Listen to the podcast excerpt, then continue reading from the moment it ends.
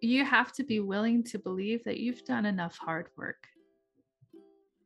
You know, and like that was one of the there were two affirmation that affirmations that really helped me and one was, you know, I am not here to only do hard work. You know, I am here to live an easeful life. You know, and then one other one given to me by a friend of mine named Orla was, You are very easy to love.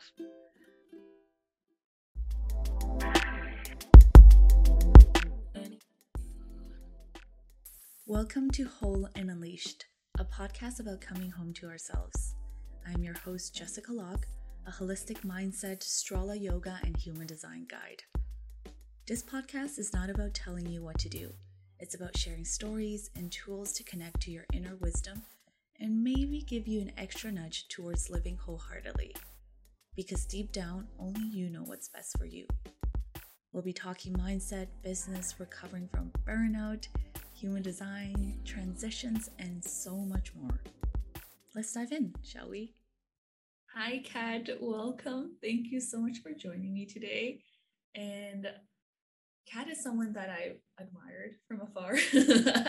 when I first met her, I met her through a human design training that I'm doing, and she's always had this very authentic genuine energy. I don't know how else to describe it, but there's just something about you. And then I found out that you're an artist, you're a singer, you do so many amazing things. So I'm excited to interview you today, go super deep. But before we get to the good part, tell us about yourself. Who is Kat? Yeah. Hi. Thanks for having me. Um, I do human design, I do astrology, I am a death worker in training, which I am particularly jazzed about. um, I do music, I do art of many different kinds, a mother, you know. a lot of the work that I do with people is kind of in in the healing sector. I used to do a lot of trauma work that's kind of shifting into along with me into a space of like okay, like you've worked on this healing a lot and now who are you now? Can you set that mm-hmm. down? That's kind of where I'm at now. So, oh, can you tell me a little bit about the journey? Because I appreciate you bringing this forward about this is what I used to do, but as I've healed, as I've grown, I find myself gravitating towards something different. And just that single sentence was like so permission granting for anybody who's listening.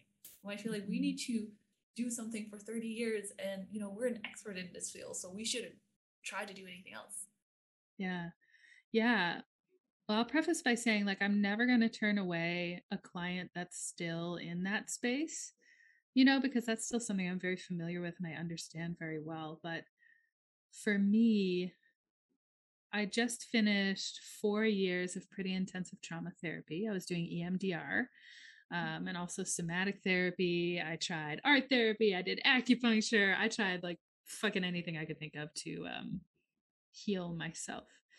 And I started to notice that it was it was feeling like almost something I had to feel after so much work on it like it took me a while to really become aware of this that I was starting to instead of genuinely still be feeling these trauma feelings and these like dark emotions that I really had to work through I was starting to like fall into this pattern of like habitually feeling that way instead or like being there because it was expected of me to be that like okay we're going to be you know real sad girl hours over here you know and there's just there's just such a subtle difference between when that is coming out of me authentically and when that's coming out of me because i feel like i have to be there mm. and it felt like maybe a month ish ago all of a sudden something just like clicked into place. It felt like all of this like deep trauma from my childhood just like integrated. And it was after I had a doctor's appointment that really pissed me off because I've been trying to like treat this autoimmune stuff for a long time and most of my doctors have bas- basically either told me nothing was wrong or that it was because I was overweight or you know like any number of things that just like made it clear to me that they weren't really listening. And in one of my own podcast episodes, I was like, LOL, I'm just going to start thinking myself well as joke, right? And then I like got off that podcast episode and I was like, now wait a minute. I'm just going to try that out. I'm just going to try it out. I'm going to think, I'm going to believe that I feel well.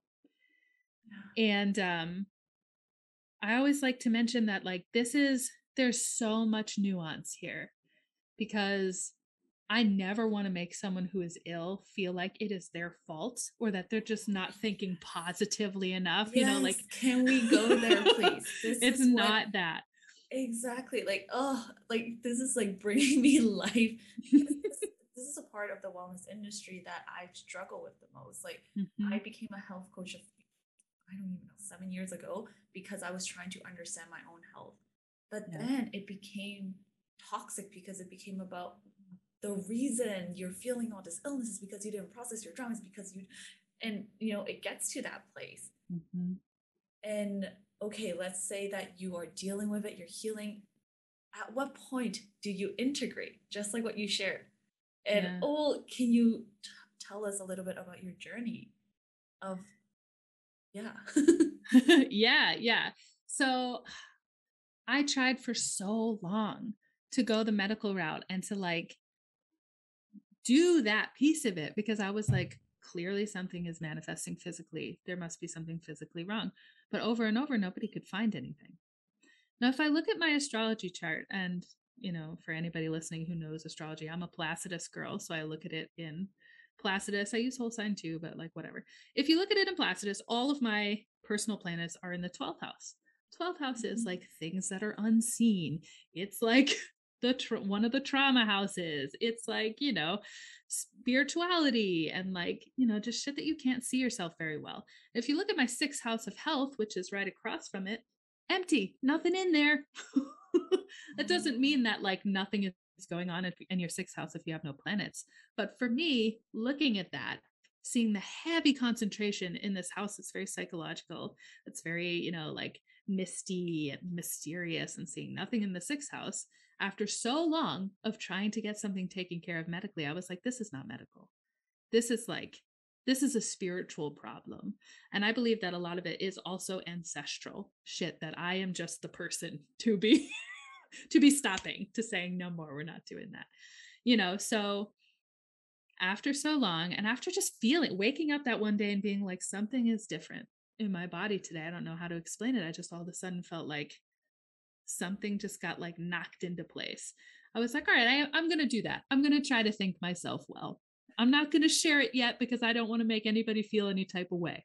Because for me, it did work. But that doesn't mean that if somebody is ill, they're not thinking positively enough. There is so much nuance there. Like, mm-hmm. I would, you could, you wouldn't go up to somebody who has cancer and be like, gee, if only you were happier, it would go away. Like, fuck off.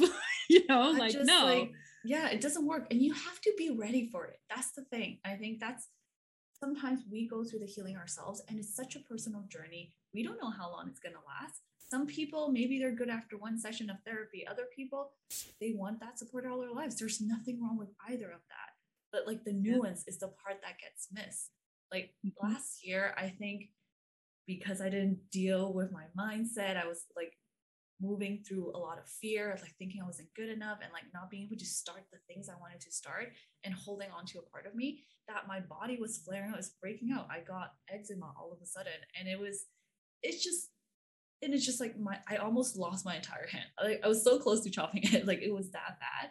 Damn. And I did, I went to all the medication, like holistic ones. So I didn't want to take steroids. Again, steroids work for some people. I wanted to try something different at that moment. Mm-hmm. And then I got lost in a trap of like, what is wrong with me? Those are all the things that are wrong with me. This is all the things I have to do to heal. If I don't do it, then that's why I'm getting worse. No, yeah. like everything is yeah. so interconnected. And then it got mm-hmm. to a point where through the healing mindset, I was, I'm like, you know what? I don't need them anymore. They they serve me all the Chinese medication, all the acupuncture, all the uh, psychotherapy help right now. At this point, I don't need it. I was ready to release up that story. But it mm-hmm. took me a time to get to that. And it's so personal. For some people, it might take years, and you cannot force somebody to say, think yourself well. sometimes yeah. we do have the power when it clicks. And it's so powerful. and that's the thing too, because when I first started to feel really terrible, I tried that approach then. Didn't work, you know, because I hadn't done the trauma healing and I hadn't got that like there was a few things like my iron just all of a sudden decided to leave my body mm. after like many years of giving blood and having people be like, wow, your iron is amazing. Just one day my iron was like, we'll see ya. Have a good one. So I did have to get like an iron infusion. But beyond that, ah. there were no medical problems. But if I hadn't gone through the path that I was led to by like from the unseen forces of the world, you know, I wouldn't have gotten here to where deciding that I feel well and deciding that my body is coming into alignment with my spirit, you know, that wouldn't have worked.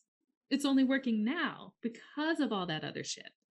Yeah, because of all the years of healing that you've done in the other parts. Mm-hmm. That I love this nuance because it can be taken so out of context. But thank you for going there, frankly. And I we started yeah. like deep right away. and it's yeah. so important. it's really present for me right now. And I think that like it can be difficult to set specifically this story down because it became such a part of my identity to be the trauma gal, to be the person that was ill. You know, like all of these things became parts of me, to be the person that was tired, to be the person, you know, like all of these things. It was like I realized that my mental landscape, which naturally when I was younger was like, I think it's gonna be a great day, you know, like very, very positive, like almost nauseously so, had turned into this place where it was like, I am sick. I'm never getting better. This is my whole life, you know, like, and these are the things that I'm repeating to myself and repeating so much that I didn't even notice I was doing that anymore. Mm. And then I was like, oh shit, this is one of the biggest problems now. and I need to like switch that around. And so I picked back up my like affirmation notebook and I wrote over and over and over again, you know, I am healthy. I, I took lyrics from that one song, you know, I am healthy, I am wealthy, I am rich, yes. I am that bitch. You know, like literally over and over and over and over again.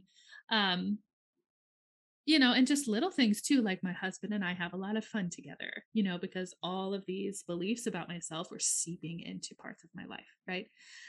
As they do. And for a good chunk of time when I was in that deep trauma work, I wrote off all that stuff. I was like, this is bullshit. This is bypassing. This is like, mm-hmm. I don't think any of this has use. I think it's all like stupid and wrong, you know? Yeah. and now I've come way back full circle and I'm like, okay, both and. Yes. Both and yes you know? it's not one or the other. Oh i'm just loving all of this so much because i struggle so much to yes there were times that when i was in my burnout that i was the sick person. I was the person that needed additional care and support but i kept reliving that role even when i was doing the things that was getting it better and i couldn't let go of that role. And yep. it takes as long as it takes you have to get to that place yourself doesn't mean it will work for you know anybody but the work that happens when we're not trying to do the work. It almost this is almost like the most magical part because a part of me is also like yes i can do all those things to take care of myself but also i'm here to live life. Like i don't have to try mm-hmm. so hard. It became a chore like what do i eat? Like i can eat anything. I'm gonna like my hands are not gonna be able to move. And like it just mm-hmm. became so i was like re-traumatizing myself and being very afraid to live yeah. because you get caught in that. And maybe when you were at that point you needed those to cope. Mm-hmm. but when do you release that? When do you yeah when do you release and shed that and integrate uh, mm-hmm. uh, all of it all of it? Thank you. Yeah. You know and some people say you know, well, you just have to get tired of your own shit. And like, well, I totally understand the sentiment of that. And that might be how it feels for some people. For me, it just kind of felt like you have to be willing to believe that you've done enough hard work. Mm. You know, and like that was one of the there were two affirmation that affirmations that really helped me and one was, you know, I am not here to only do hard work. You know, I am here to live an easeful life you know and then one other one given to me by a friend of mine named orla was you are very easy to love mm. And those two things really helped me just be like, okay, we're going to spin the wheel a little bit and just see if we can put it down. If it doesn't work and it still needs attention, so be it. Yeah. But let's just see. Is this who I have to be anymore? Maybe not. Just like nourish yourself on top of all the hard work you're doing. You know, you can also do that. And that was such a beautiful reminder. and it feels so light to yeah. embrace that. Yeah.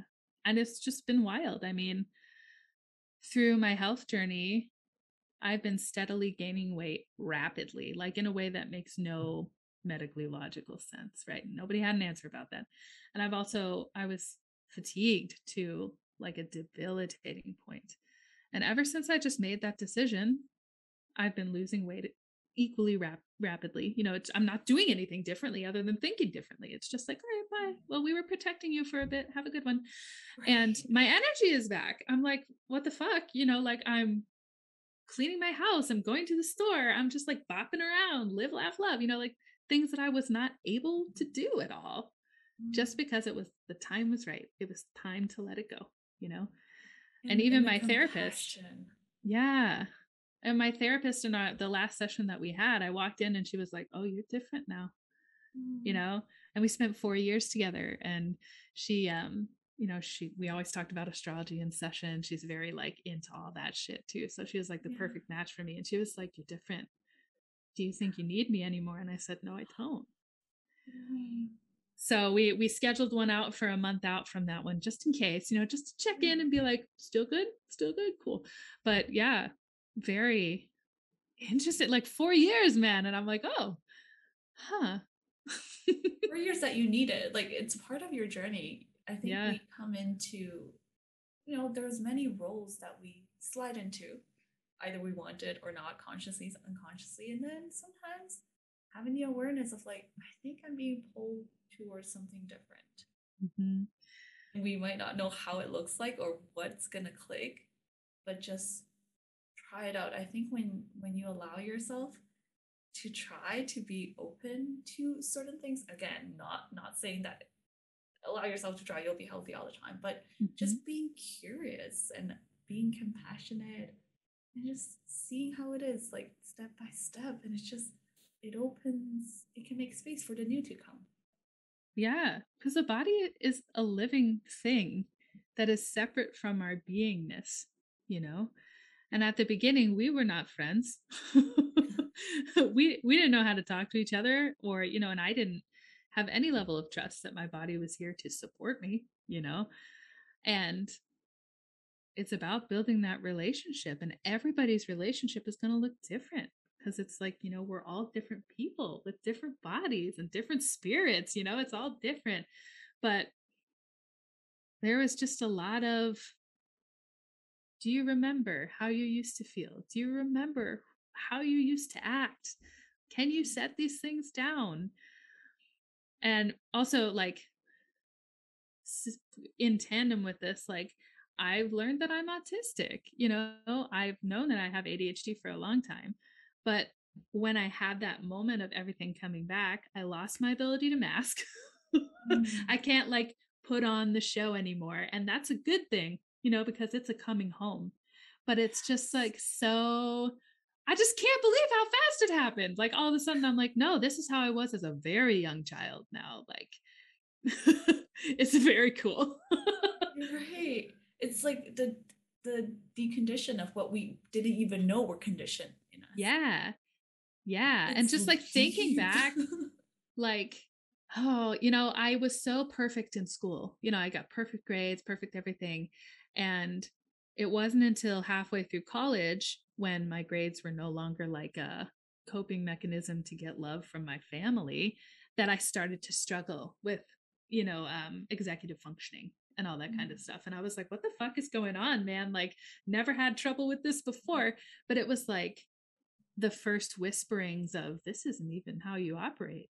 Like, this is all bullshit. This is all a facade that you've been putting on and to now understand how much unnecessary stress I was putting myself under just to, you know, perform something that might make me be quote unquote good enough to somebody Mm. else.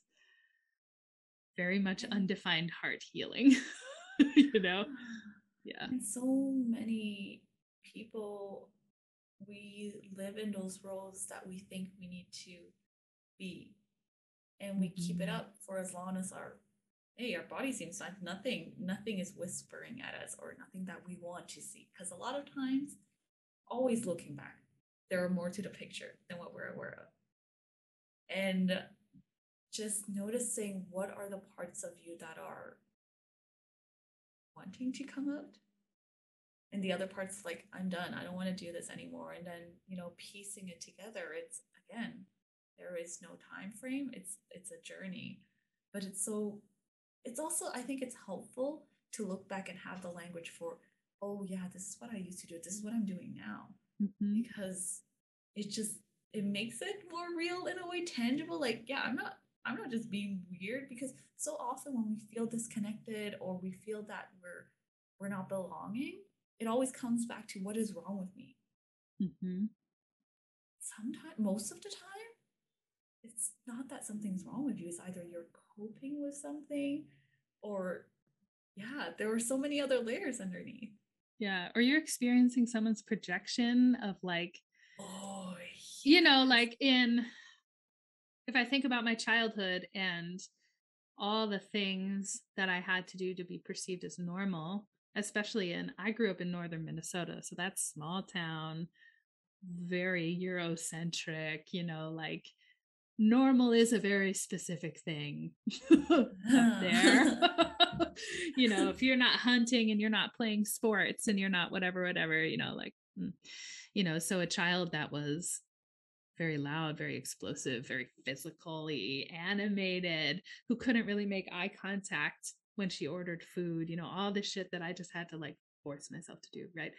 Um, was all a projection of my parents' fear of not being accepted by their community, you know, that they were just putting on a child. like, can you fucking be normal? And it's like, well, this is normal for me, yeah you know? so much compassion for you know the inner child inner Yeah. dad who was trying to understand and i can also see because when i was going through ther- therapy i was like oh this is all that happened to me this is why i'm the way i had a lot of like resentment towards my parents i know there's a Mhm. lot of love but also resentment and also looking for it as like they didn't know any Right. they were trying to cope and they were trying to protect me even though that damaged me more but again being a parent i i I have no kids yet but i feel like no matter what i do i'm probably going to traumatize them because that's just life Yep. Yep. You know, I think, uh, you know, I have two children and they're both manifestors like me. So that's kind of interesting. But um, we can't escape harming our children in some way because we only know what we know. You know, we have no idea what's going to be the thing that sticks in their spirit that they have to like then later heal about, you know. But what we can do is not hurt them in the same way you know and we can like i know i already have one of my kiddos in occupational therapy because i learned and i see that he is neurodivergent and he needs help Mm. so you know i didn't get any kind of access like that you know it was like fucking act neurotypical And go. You know? yeah so yeah i mean and i think about like the idea of being somebody who is like a curse breaker in the lineage right and a big part of that for me you know once i worked through the anger and the hurt and the abandonment and all of these things there there was this clarity of like okay all of these things i felt they felt in some way. You know i can see that my father figure did not get to express any emotions other than rage. Mm. you know and if that was never allowed what tools did he have you know? And i can see like the expectations placed upon my mother to have a perfect body you know and just you can see where it just like travels all the way back and like the thread of poverty in my maternal line just how strong and how far it goes back. I got really into ancestry research and i'm just like oh my god we're done. You know?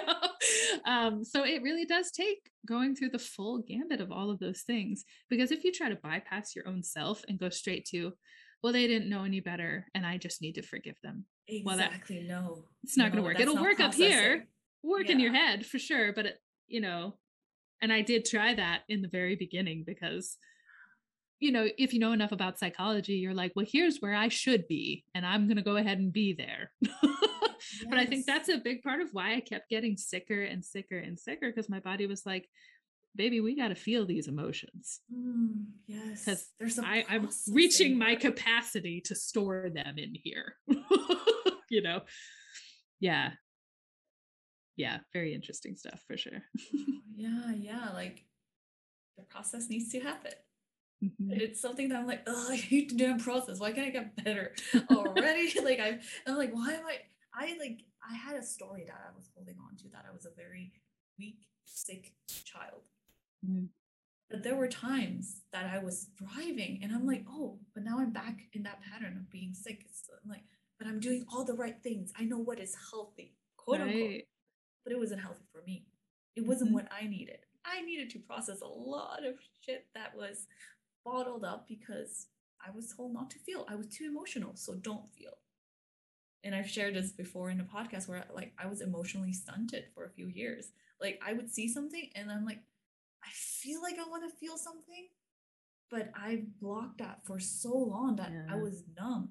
And I think feeling numb is so much more scarier than not than yeah, mm. than mm-hmm. feeling pain. Numb. It's just like, whoa, something's going on there. I'm like, I, I gotta yeah. look in. mm-hmm. Yeah. I what I saw a meme or a tweet or something the other day that was like, me, healing is not linear. Yeah. me when healing is not linear. because conceptually totally makes sense but when you're in it you're like fuck me fuck this i want to be done. You're allowed to be there i think it's important that's why like toxic positivity is toxic because you are allowed mm-hmm. to be mm-hmm. in those spaces. You're allowed to feel all the anger and break some stuff and you know whatever you need in that moment. Yeah yeah. It's all allowed. Yep. How has for you you talked about being neurodivergent and like when did you find out about it? And how has like learning about these terms help you also like process better and understand your needs? Yeah. Well i didn't come into my own realization of adhd until college when things started falling apart for me in terms of being able to finish assignments. Um but my my middle brother has always had ADHD and in a way that was obvious, right? Because you know, they talk about how um people who are assigned male at birth present ADHD in such like a yep. a more obvious way. yeah. And yeah, yeah. So I just didn't we were so different that I'd never thought about it and I was so able to like complete things and was really whatever. But there were so many signs along the way. I was never able to keep my room clean, not because like I was purposefully being messy, but because I would get so distracted by playing with the next toy that I would forget that my mom even asked me to do that, you know, like things like that. So, becoming an adult, starting to realize that, okay, I'm not necessarily doing things the same way that other people were, right? And so I, then I get diagnosed and I start to understand, oh, okay, so this is why I leave a paper until the night before. it doesn't matter if it's 20 pages, I'm doing it at midnight, you know? like yeah. that's why I can't do that. That's why like the most uh, prominent symptom for me is object permanence. So if I clear a text message, like I opened it without responding, that's gone now. It's in the ether. I'll never remember unless they ping me again. You know, or if there's like really important paperwork that I have to do. If I put it in a drawer, it no longer exists. My my like my brain does not hold on to that. And that started to make a lot of things make sense. Like in my conflicts and relationships where people would be like, you never reach out to me. Do you care about me? And it's like, mm. it, it happens with things that are so important. It's never about an expression of care, you know, or importance at all. It's just like, my brain just can't do that shit, man. So, and then coming into the business space, the online business space, and you know, you're there for three seconds and you've consumed all this advice that is so contrary to anybody who works in a way that is non neurotypical at all. And, you know, that just started leading me down the path of astrology, down the path of human design, where I started to be like, all right, wow, okay, here's all these reasons. If I put ADHD aside, if I put that label aside and I just look at my human design chart, here's all these reasons why traditional online marketing doesn't look for, work for me hmm. you know, the undefined G center. You want me to have a brand that never changes? No. no. You want me to do just one thing? No. I'm not going to niche. Who asked? Oh you gosh, we could go on the conversation. I think we might have already in one of the business chats. I think funny. we did. yeah. It's so funny. Well, not really funny, but it's just like society. And I know it's also in the process of deconditioning of you know being more open to the diversity like really because they talk about diversity but they don't know how to deal with it they mm-hmm. will say like mm-hmm. you're lazy if you don't do x y and z and mm-hmm. all that it becomes things that we ingrain within ourselves and it becomes a part of our narrative thinking that well it's my fault that my room is messy it's my when it's not mm-hmm. and that's why i love human design and astrology and all these other tools that point out the reasons yeah of hey, this might be, this is how you are. mm-hmm. That's just a fact. Yeah, yeah. Oh, I was to say something. It'll come back. Oh, yeah. And I think it's tough, especially online, because everybody's talking from their own perspective. And especially if someone has a business account, they're trying to speak from a place of authority. So it's not necessarily like here's what works for me. It's like, this is the way that this should be done. And, you know, or if you can't do this, you should hire someone to do it for you. Now, on the one hand, nothing against hiring staff at all. You know, and if it's something you really want to be happening in your business, hell yeah, hire somebody, whatever, all for that. But if it's like, oh, you're not doing it this way, you should hire someone to do it for you that I have a problem with because there's like a space there where it's like, or you could explore what your natural rhythms are, you know? Yeah. And it's really like kind of a crash course in can you trust yourself? Yes. That you know? it's it's a crash course. I think it's interesting because when we, you know, take in these messages and it triggers something in us, we might not be able to pinpoint what it is until we go through our own crash course. It's like, oh yeah, I am not meant to be working all the time. I cannot pose five times a day or like take someone's pose and like re, you know, reword a couple of things of it. And then, you know, there's so many strategies out there that doesn't work for everybody. Mm-hmm. Yep. And just being in that place, I'm like, it's so liberating to say, no, that's not how I work. That doesn't work for me. I release. Yeah. I release that. Yeah. And I think too, another like facet of that learning for me was like, you can really love somebody and how they show up and how they do their work. But the way you work might be totally different. Just because you love the way someone else shows up doesn't mean that you're a natural fit to work together. Doesn't mean that you should be modeling the way you work after the way they work. You know, like that can be really hard to discern because you're like, wow, I love how they're showing up. But then that's not right for you. Yes, discernment and discernment in all areas of life, but especially since we're talking about business, mm-hmm. we want success, we want to help people, and then we get blinded by the noise of like, this is what you do, and then you'll get to pay your bills, you get to, and then we buy into the illusion, especially when we're feeling stressed out, insecure, like, oh, you launched something, better keep it going, you know, get sales every day. And I found myself doing that. And like, I recently shared a journal and I found myself like, oh, being pulled to the old patterns. Like, I need to do more. I need to, like, I'm not getting a lot of sales. And I'm like, wait, you know, I don't work 24 7 and expecting my business to be like this cash cow that I can just like milk whenever I need. I'm like, no, I'm just to show up whenever I feel good, mm-hmm. but it took years to get to that point where I'm like, I'm not to fight my body anymore. Mm-hmm. I'm just to follow it. Yeah. Yeah. I think that's still something I am on the journey with coming coming to terms with being comfortable with the manifested creation cycles for me. Right. You know, like I have come a long way and I'm mostly there, but you know, I recently launched a Patreon, right? To be like, okay, I don't have the energy to be constantly creating on Instagram that's not really supporting me financially, right? So I was like, I'm going to move over to Patreon and you're going to get random shit, man. Like, here's a list of things you could get. I got no idea what's coming out of here.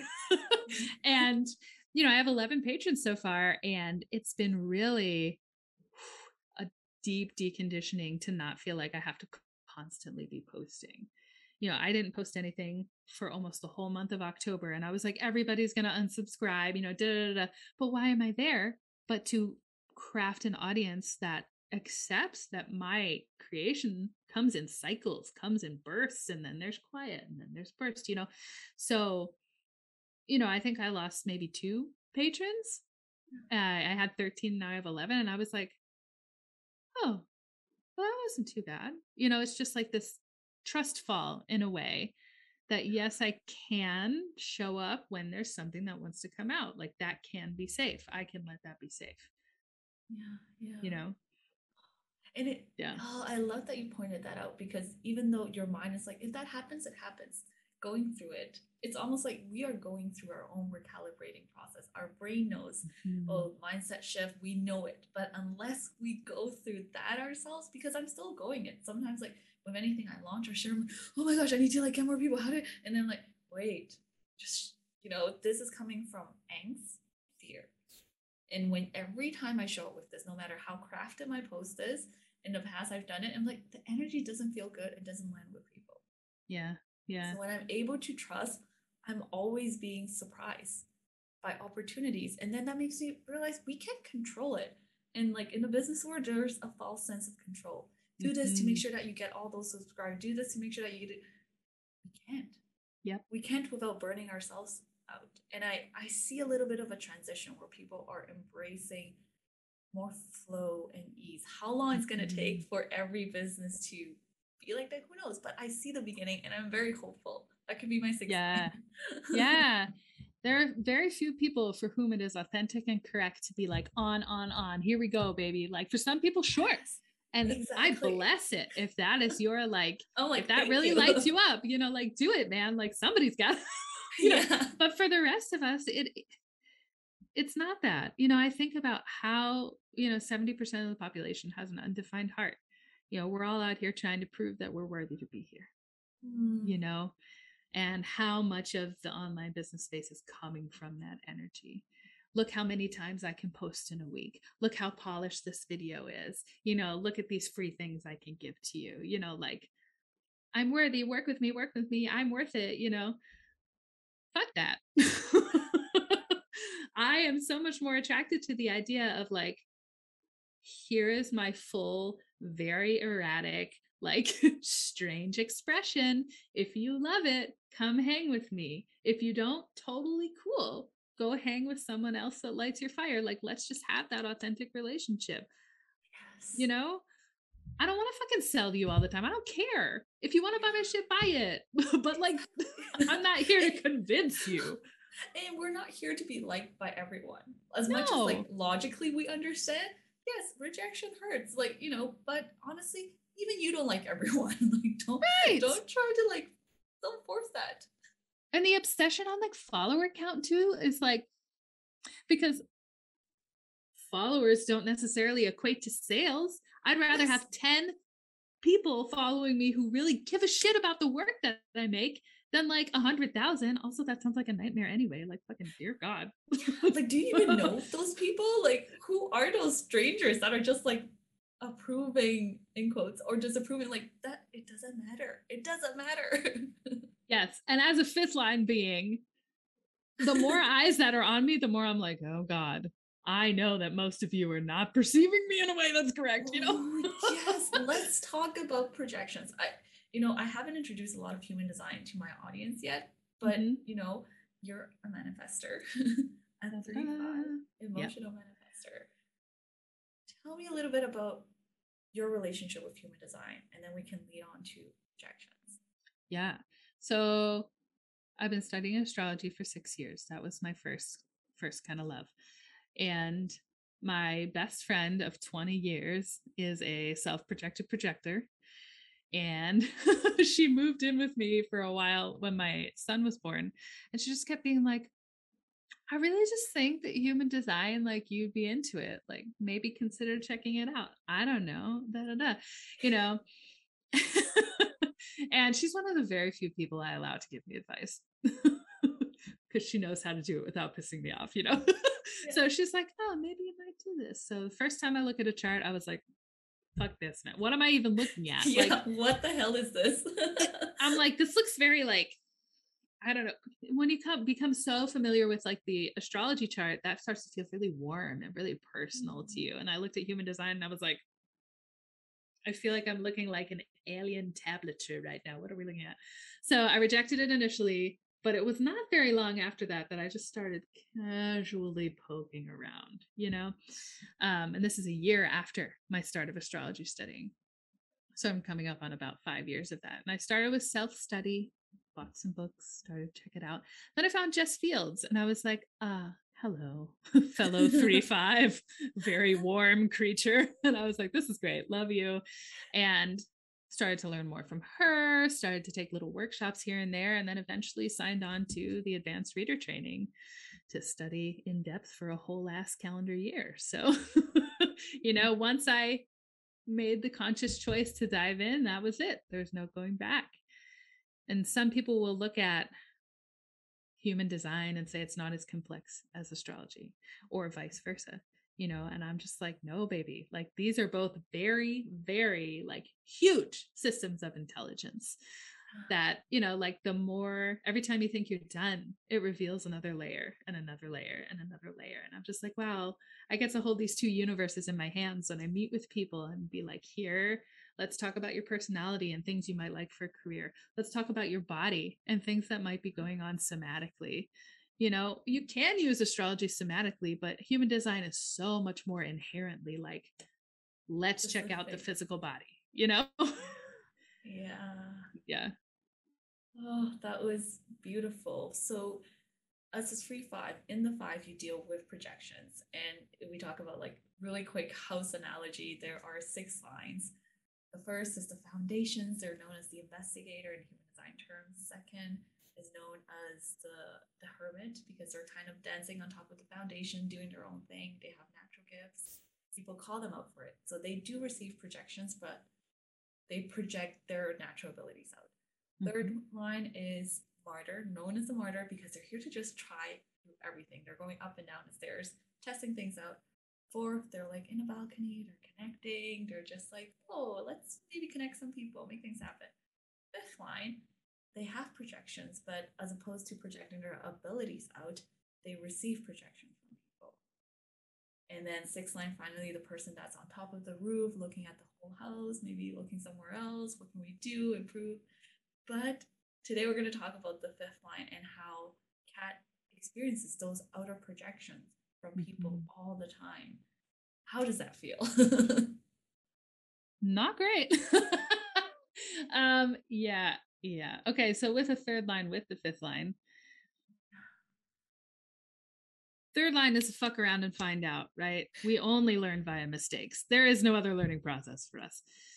And I often joke that if I ever write an autobiography, the working title would be I get knocked down, but I get up again and again and again and again and again you know because we have that resiliency to just keep going but with the fifth line paired with the third line i don't think i've ever made a single mistake that wasn't seen by at least one person if not many mm. you know the mistake making process is very very public so that's definitely something to get acquainted with and over time start to become familiar with. But the more visible I am online, the more I noticed the projections. Before I was so active online and active in like a, I don't know, quote unquote professional setting. I don't feel like a very professional being, but you know, you know what I mean. Um, I didn't feel like I noticed it as much because it is my unconscious, right? Mm-hmm. But people will come into my inbox and say things to me that are so far from my character. And I'm like, oh, that's what it is. Holy shit. You know, everything from like really positive to really negative. Like people will project really positive things on us too. They say, wow, I know that you're going to be great at this. I know you are. And for us with fifth lines, we have to really practice discernment because it feels so good to solve somebody's problems. It does. So when we're not in our discernment, you know, I've said yes to things I had no fucking idea how to do. And then my third line was like, all right, here we go. We're going to figure it out. Yeah.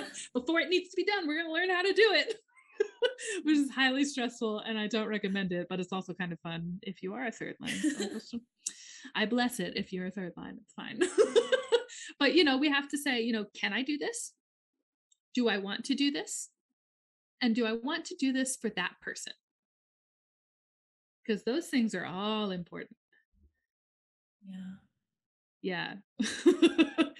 It's been very interesting. I've had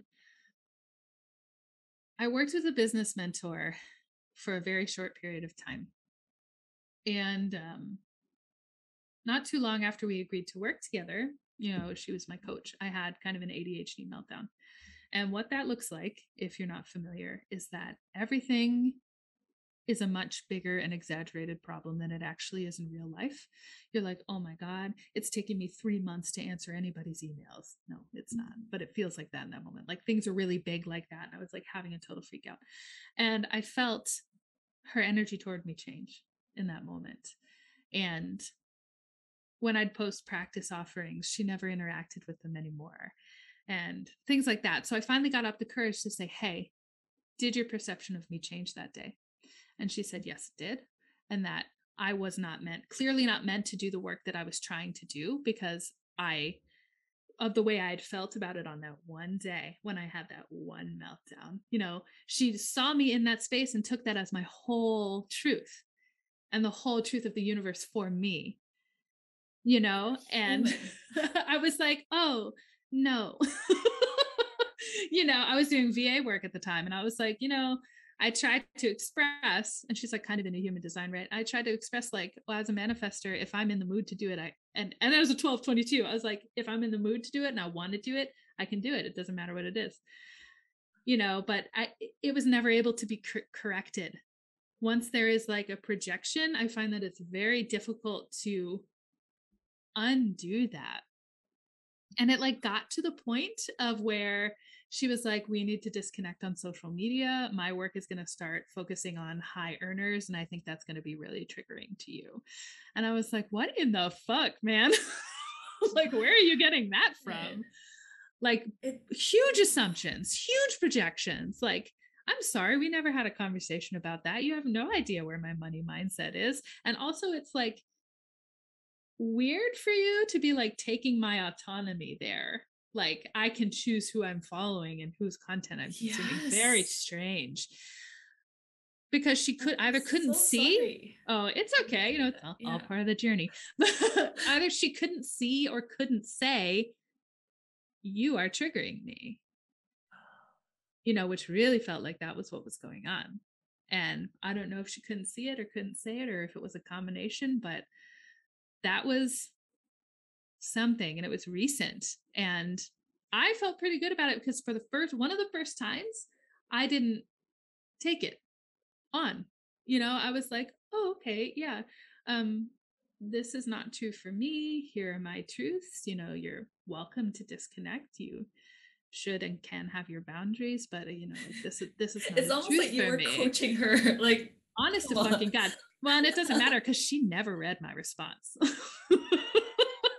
but you know I, I still i got what i needed out of that by seeing myself be like no i hear that i i i hear what I'm you're saying but it's it. not mine this is not mine this is so powerful even if you don't have a five because like when i think about projections it's so fascinating i think we're always projecting towards mm-hmm. each other but when you have a five in your line I feel like that energy feels stronger. It might activate certain parts of you. Like, do I want to step into this projection? Do I want to honor this?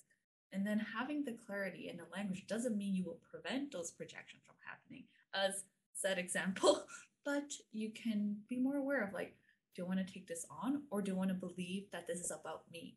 Do I want to believe her version of the projection? Right.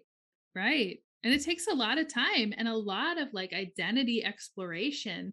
Even if you have an undefined G center, an undefined identity center, which for those listening, that means your identity is in flux all the time. Mm-hmm. You know, it's very fluid, you're always changing. Even if you have that, there are parts of you that are solid. There are parts of your morals, your beliefs that are what they are. Even if they end up shifting, they still have moments of stasis. Mm. You know, and at any point in time, you can say, I know who I am because I've spent a lot of time with myself and I've spent a lot of time exploring that, exploring what I give a shit about and understanding what my wounds are and where my triggers are. You know, you can try to put that on me, but it's not mine. And sometimes the positive projection can be helpful. You know, if someone projects upon me, I know that you can do X, Y, Z. Then I can sit with that for a minute and be like, okay, why do I feel like I can't? And that can be an interesting place to explore like, is it because I don't feel worthy of that? Or is it because I don't want to? You know, it becomes kind of like a little playground in a way. Yeah, it's just all these things that we feel when we're able to, it becomes an invitation to look deeper. Mm-hmm. Sometimes it helps to have someone go there with us because it can be too much. Other times you can do it yourself or with friends. Like there's so many ways to access those parts of us. It could be through play. It could be through like adventure. It could be through a little bit more like quote unquote serious work, like therapy sessions, you know, anything that works. Like don't feel limited. That has to be one thing or the other. Yep. oh, that was Oh, the so when you learn about projections, and you reflect back on it, did it make sense for everything that you, I guess, growing up? Like, did you notice the projections that was being put on you constantly? It's so much easier to notice projections in hindsight mm-hmm. than it is in the moment because it's in that unconscious position. Like, you know, I have quite a few friends that are five ones and they're like, this is happening right now. This is happening right now. And I'm like, huh, okay. but I'm like, okay, mm-hmm. three weeks ago, this happened oh. You know? Um yeah i don't know. It's interesting because with the third line all of these experiences that i'm having that are like learning curves in the realm of projection just inform my third line you know? Mm-hmm. and it's just like teaching me more about how to be in relationship teaching me more about healthy boundaries about conscious communication about what does it mean to speak your needs what does it mean to tell somebody no without losing your temper? Because mm. that was like initially, like, especially as a manifester, don't fucking tell me what to do and don't fucking tell me who I am ever. You know, I can go to that place of being like, yeah, yeah, you want to go? yeah, yeah, yeah. so, you know, there, there was like a time right? Like had to explore that and then had to learn, like, okay, how do I now say no to this projection in a way that's not spitting it right back onto the other person in a way that's like venomous, you know? Mm. How can I say no and just gently put that back? you know, all things that we're learning, you know? And the third line is, you know, one of the themes is bonds made and bonds broken. So that's a huge part of the deal, figuring out what it means to be in relationship, what it means to say goodbye, what it means to say hello, you know, like all this shit that we're here to just check out and then be like, okay, here you go, collective. I figured that out. you know, yeah. should I do this now? Maybe not. Maybe another day. Okay, bye. I learned this. Take it if it helps. That's kind of the intention, right? Just take it if yep. it works. Like just because it's ah, so interesting. This is probably a tangent, but I've seen other people show up like, I'm a three, I did this, so you don't have to. But I'm like, but some people also have a three. They're also here to explore. So you can't take that away from people. Those who want to take it, yes, but you are not in control of how somebody receives it. You cannot force them to receive it. yeah. And also, like, as a third line, it's like you're here to check it out and then give it to your own collective. I may not be in your collective, you know? So I'll see your experiment and I'll be like, all right, I see that you're saying that's how to do it. I don't think you're right. Or yeah. that, you know, or like that's not the way it's going to be for me. Especially if we're talking about relationships, right? Like how many accounts exist that advise you on how to have a healthy relationship and how many different takes are there? And many of them are right in their own way. So it's like, which one is the correct nuanced path for you to be on? Oh, this can be so choose your adventure, right? yeah, like those choose books. your adventure. Yeah, basically, there is no wrong path. It all leads somewhere, and everyone's has a way that works for them. Just figure out your own. Right. Yep. That, I'm like, yep, mic drop. like you sum it up. But I want to get a little bit about your expertise as I guess, let's say from different angles, someone who is interested in trauma work or in wanting to navigate, how can they get started? Or do you recommend anything? What is it? How do you initiate them? yeah. Well, I think trauma work is you got to be really careful with that because there are a lot of people who are doing quote unquote trauma work that are causing harm instead because they haven't explored their own shadow. They haven't like really figured out how to sit in the dark with somebody without it also becoming you know getting too tied into what they experience as well. Mm-hmm. you know if you're going to sit with somebody when they're really in a difficult place you have to be able to be unbiased. You have to be able to just hold it. You know and it's so important if you're not someone who's trained you know, in psychology who is a therapist to also be, you know, I'm always like my work works best in tandem with a therapist. I can't ever be that for you. Mm-hmm. Well, I'm going back to school for psychology. So maybe one day, but like at this time, I'm like, I can't be that for you. So if you need that additional support, please have that on hand. What I can do for you is I can hear you, I can see you clearly, I can reflect you back to you. I can give you some resources that may help, but mostly I can just walk next to you while you do it yourself. Because that's really, you can't fix anybody else, you know? So, yeah, I just think it's something to really think about if that's something you're interested in working, a field you're interested in working in. It is, it is, um, very nuanced, very complicated. It can be very heavy and it can be very light, you know, but it's a big undertaking. Thank you. This is such a beautiful input. And tell me a little bit about astrology. I know you also have astrology reading. I do, yeah. Coaching. yeah, I've been studying astrology for six years, human design for five. I don't do standalone astrology readings anymore. I do standalone human design readings, but I bring them both in when I do one on one coaching. Mm-hmm. And, you know, we bring in both of those things. We bring in music, we bring in like kind of processing via art, we bring in like inner child meditations, you know. I take on very few one on one clients here because I have not enough energy for a shit ton of people to be doing that with. But like, yeah, you come in, we have a talk, and then I like craft you your own personalized thing that we're going to do. Not everybody is going to benefit from astrology. Not everybody's going to benefit from like journaling prompts. You know, it's like a very what what do you need right now you know but i like to have all of those things in my pocket because you never know what's going to be the thing you know you never know what's going to be the thing that you say that just like knocks a crack in something and they're like yeah oh. that's like oh. ooh, this is what you need it's, it kind of activates your toolbox like there yeah. you go like felix magic bag like this is what mm-hmm. you need right now yeah yeah and uh, you know, more recently I've started to really get into like the death work sphere and it's starting to sort of take over as my primary my primary interest because not to be too like I don't know, quote unquote woo. I don't like that word, but I haven't found another one yet.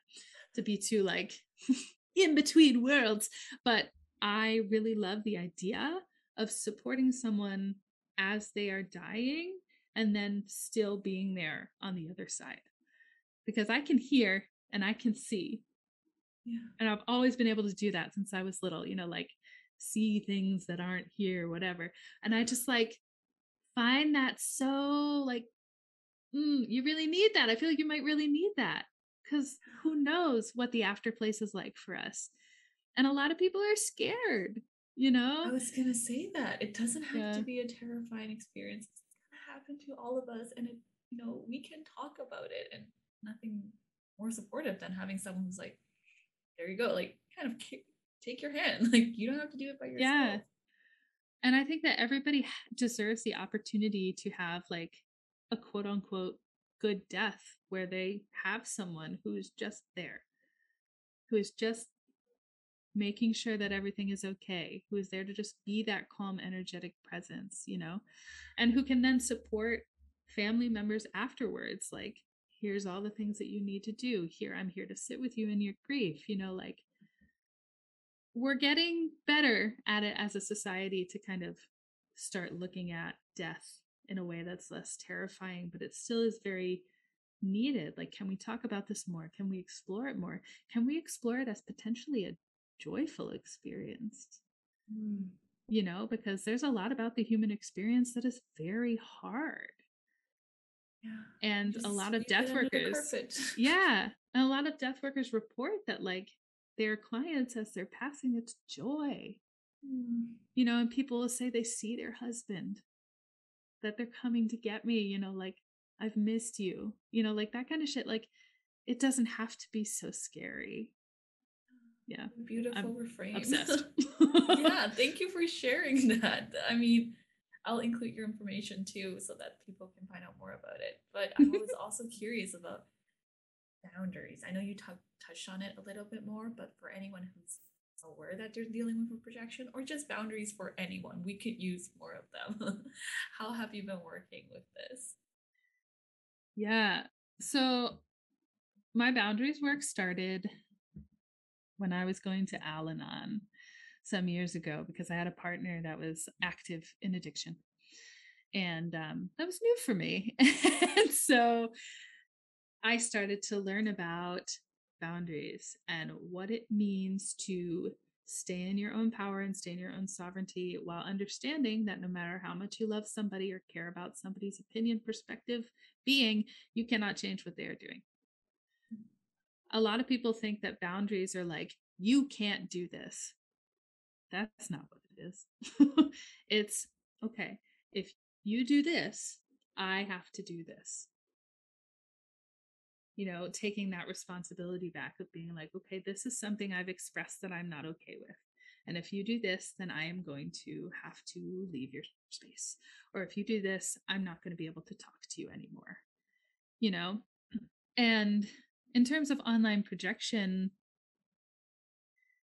I'm just like thinking about when people have tried to pull me into like some kind of accountability process when the thing leading up to that was not like there was nothing that happened. You know, it was someone deciding that they were hurt by something I never said. you know, like mm. all these kind of like contextual pieces that were like not matching up to each other. And it was really healing for me to hear from people I was like seeking out for counsel. You know, I was like, hey, am I in the wrong? did I do this? You know, am I just like totally missing where I like fucked up? Like, can you reflect this back to me? For them to be like, you don't have to be so worried about being soft because you already are very soft. Of course, as a manifester, I was like, you know, but mm. you know, for someone to say, you know, like, it's okay for you to say, I am not going to engage with this you know, it's my responsibility to do my own personal healing work, to do my own accountability work. If I don't feel like a process I'm being asked to engage in is coming from like a place from people who care about me or where it's going to be like genuine and supportive and whatever, I don't have to say yes. I can take that responsibility and do it on my own time and in my own way the reactivity of the internet sometimes makes it seem like well if you don't do what these people are asking you to do, then you're wrong and you're this and you're that. And it's like, not fucking that, man. Mm. Especially if it's a stranger on the internet who is like, you did this and you did that, and it's projection, you know? Mm. And that's why it's so important to have people in your life who will tell you when you are fucking up. Yes. Because we're, like we're human. We all other. have spots like that. Yeah. yeah. You know, we need to have community. Yeah. And also have the courage to set those boundaries because as you were talking, like, yeah, it takes courage, but also the inner work to know what you need. Because yeah. we have been so conditioned to put our needs aside and, you know, pretend that we're okay or things don't bother us. But like if something does, step into it and lean on to others and consult. mm-hmm. You know, mm-hmm. we don't need to figure everything ourselves. We don't. Yeah. Because community is so important. But the thousands of people that you're connected to on the internet are not your community in that way. You know, they're not the people that you see day to day. They're not the people who will call you on your shit because they don't know who you are. You yeah, know, they, they know who your internet persona is. Even if you feel like I feel that I am like really being myself on the internet. Even if you feel that way, you have no idea what they are getting from that and what they think you are, who they think you are, you know? So yeah, I've feel feel a lot of that lately. yes. it's true. It's true. Like mic drop right there. Well, I wanted to wrap this up with some rapid fire questions. oh god, I'm ready. no pressure. What's the best compliment you've ever received? Uh you make me feel really safe. A book that's changed your life? Mm, I would have to be The Body Keeps the Score by Bessel van der Kolk. And then subsequently after that, I believe it's When the Body Says No The Hidden Cost of Stress by Gabor Mate. Mm. What does coming home mean to you? Remembering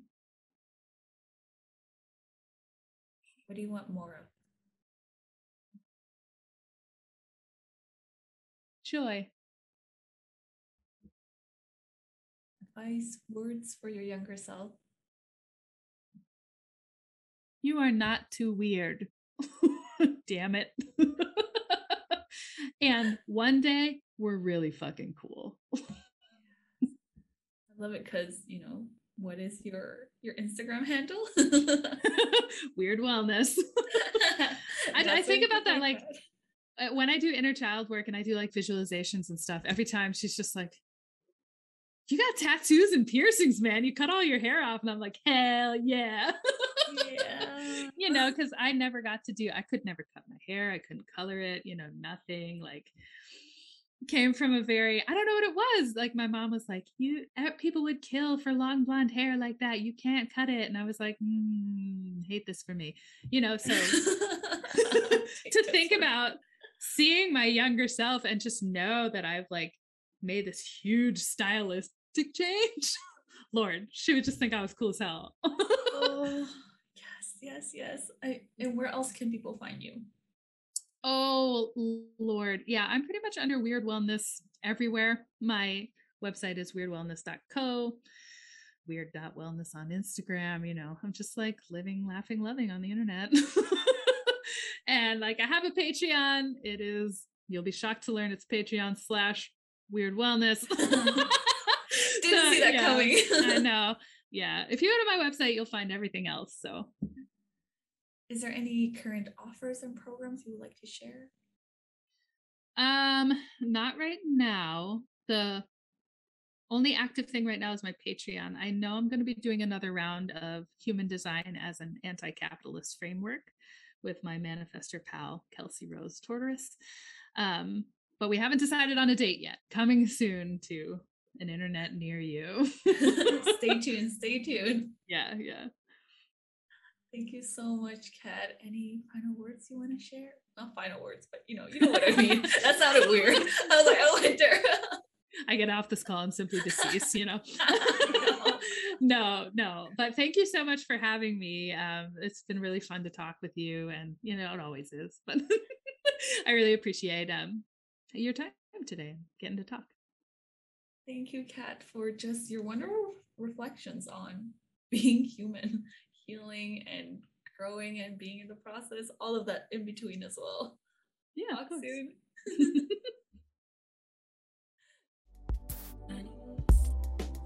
Thank you so much for listening to the Whole and Unleashed podcast.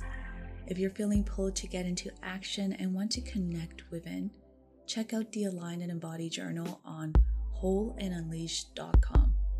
You'll also find resources on mindset, human design, and archive for past episodes of this podcast. And if you've enjoyed this episode, please share, leave a comment, or review on iTunes and Spotify. Thank you so much for tuning in and have a wonderful day wherever you are.